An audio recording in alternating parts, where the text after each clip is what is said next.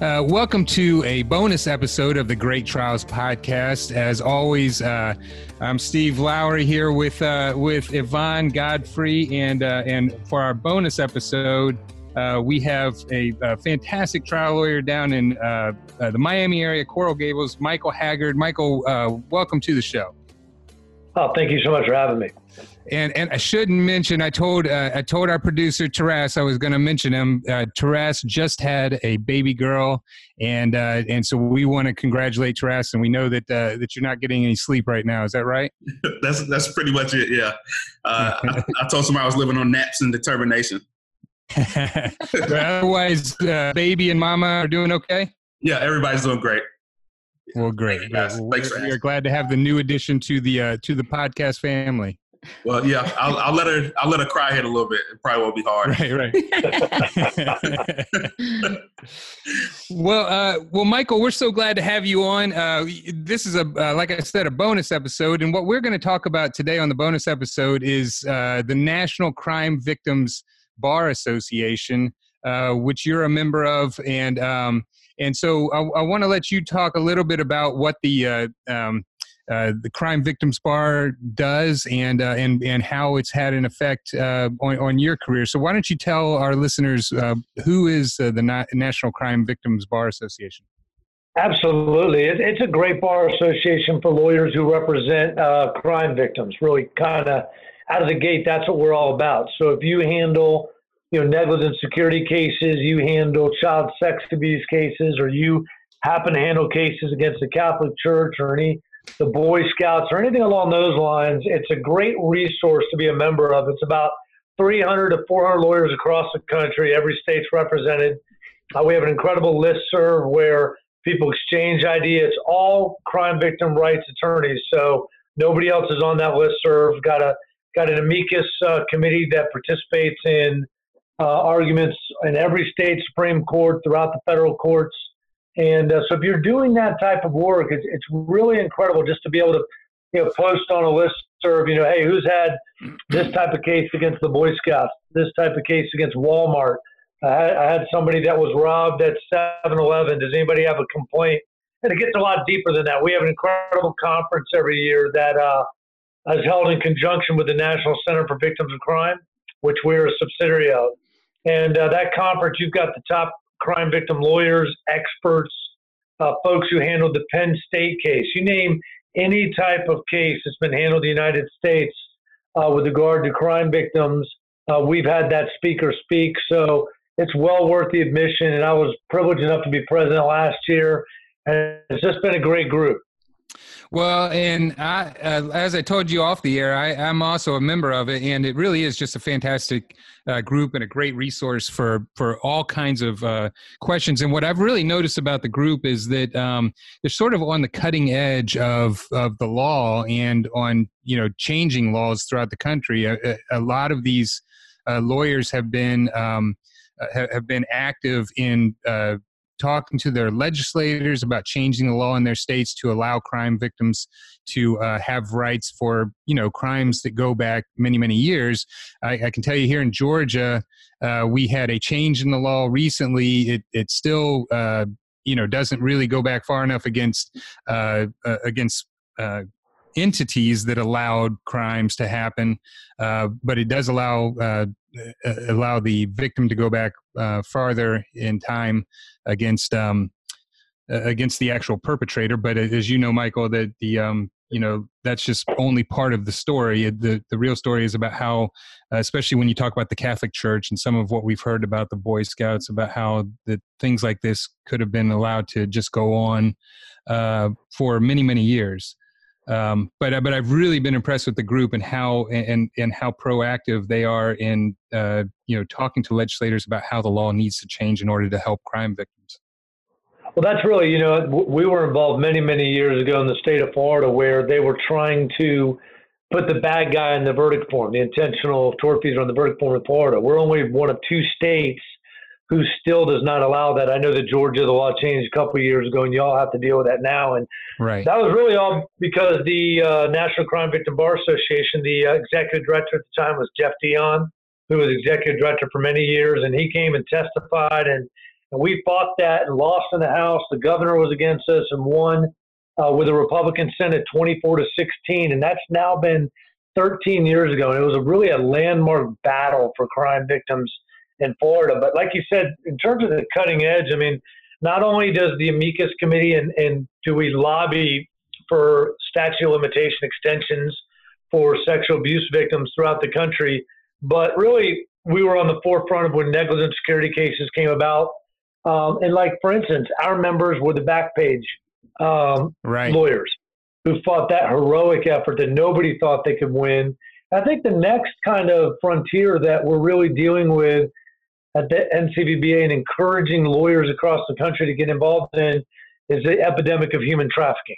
Right. And uh, bringing those cases against any type of commercial premises that allows it, whether it be a, uh, we all think of hotels, we think of truck stops, we think of massage parlors, but obviously there are apartment complexes that have low rent, um, you know, weekly rentals where human traffickers are using these places to to just you know basically embody you know 21st century slavery. And um, you know, one thing the NCVBA has said loud and clear is that you know you're not going to stop, just like you're not going to stop a drug dealer when you arrest. Uh, you know, Noriega, there's going to be another drug dealer. Same thing with human trafficking. But if you stop where they can do human trafficking, now you're really affecting them. And I think that's the next frontier. And not only is the MP, NCVBA on that journey, but we work hand in hand with the National Center for Victims of Crime and all their programs. So it's, it's a great partnership. And I would encourage any lawyer, if you just have one crime victim case, to join up because you, you'll just you'll get so much out of it. Mike, can you can you talk a little bit for um, um, especially for our non-lawyer listeners, a little bit about that um, interface of, you know, the criminal prosecution versus what crime victims and their families um, can accomplish and, and their attorneys can accomplish through civil cases. Absolutely, absolutely. You know, we, the crime victim, the the one of the most difficult things about representing crime victims is they're victimized several times. I mean, the first time, obviously, the crime itself. A lot of times, there's never an arrest, and so to go through that and never have any closure at all um, to something where, where you've been affronted about as personal as it can be, whether it's an armed robbery, obviously a sexual assault, a homicide where you've lost a loved one, to not have someone be arrested is really the the second aspect of, of being violated. And then, even when there is an arrest, the criminal justice system is, is a tough road for crime victims. They don't, even though we have the, the Crime Victims Act and we've, we've really obtained the Bill of Rights for crime victims over the years, it pales in comparison, obviously, to the constitutional rights of a criminal defendant in, in the United States. So they go through that process, and, and they may you may lose in that process. There may be a plea deal that you don't agree with as a crime victim. There may be an acquittal. The charges may be dropped. Or you may have to go through the whole process of a criminal trial. And, and, and then at the same time, your rights may have vested from the beginning with a possible civil case. And sometimes a lot of crime victims don't know that. I mean, if you were the victim of a, or, or a loved one was a victim of a homicide in an apartment complex, how would they know that there had been three armed robberies in that parking lot before. I can guarantee you the apartment complex didn't broadcast it. Right. So sometimes people never know those rights that they might have had. If they were sexually assaulted by a, a counselor at a youth camp, how would they know that that counselor had that record before or had exhibited, you know, really strange behavior to a supervisor that no one reported?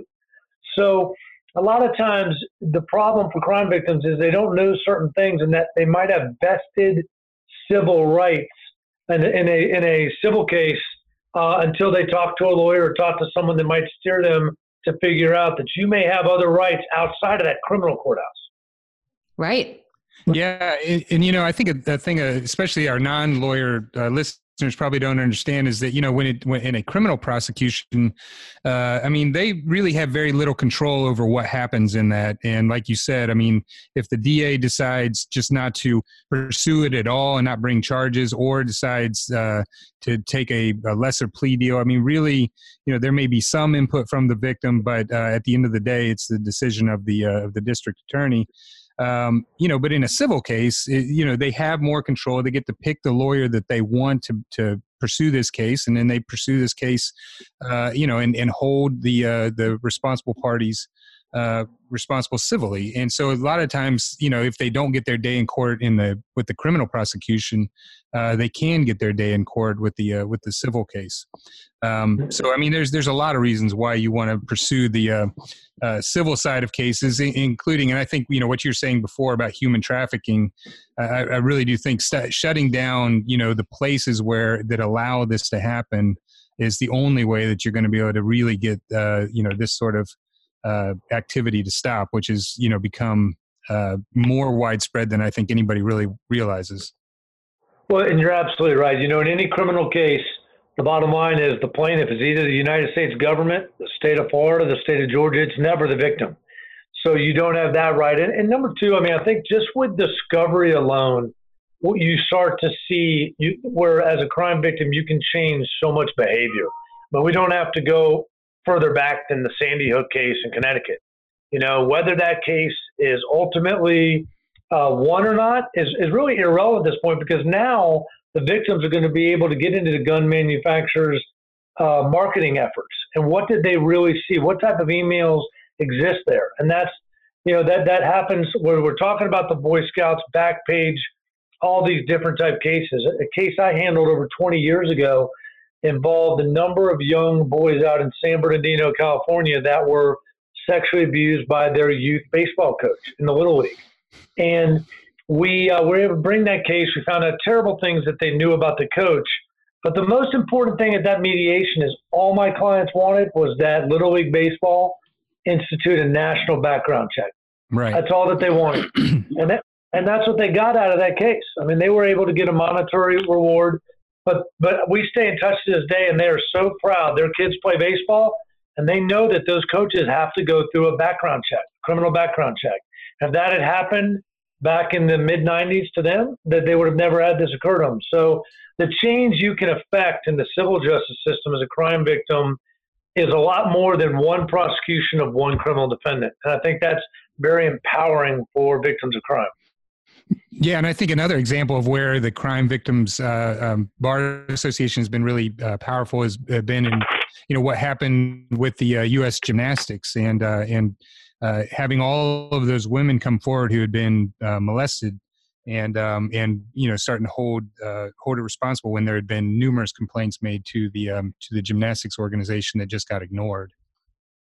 Absolutely, that's a great example. You, information is is such power getting it out there because you think now of all the different types of organizations, youth organizations that kids are, all our kids, you know, are involved in. And, you know, when you have a case like that, people start to watch a lot more closely. And, and it's incredibly important that those victims came out because they saved additional lives, no question about it. Right. And I guess we should say, you know, I mean, nobody's coming out here saying that these organizations like the, you know, Boy Scouts and, and other, you know, organizations that work with children are bad organizations. But um, we, you know, when there are children, uh, it, that attracts people who uh, would like to you know uh, commit crimes against children and so all of these entities uh, need to be careful when they're selecting who's going who they're going to put next to uh, your son or your daughter and so while these organizations you know have a good idea behind them uh, they do need to be careful in how they carry it out to make sure that the children are protected which is the most important thing yeah, and, and that's how safety evolves. That's how best practices evolve. I mean, I, I've coached youth football the last six or seven years in South Florida, and and uh, I can tell you, I, I love telling the coach, "Hey, you've got to fill out this background form." You know, it's you know, and everything like that. I mean, I, number one, it's the right thing to do because what if somebody does have a felony and I don't know about it and those kind of things. But number two, I know it's the right thing for other reasons uh, that you know we happen to be a part of, and and nobody should be scared away of that. They should know it's safer today than it's ever been, and we'll continue as lawyers and the NCVBA to make it safer for kids and for everyone. Yeah, well, it's a great organization. Uh, Michael, why, tell our listeners if they want to get involved with the National Crime Victims Bar Association, how do they go about doing that?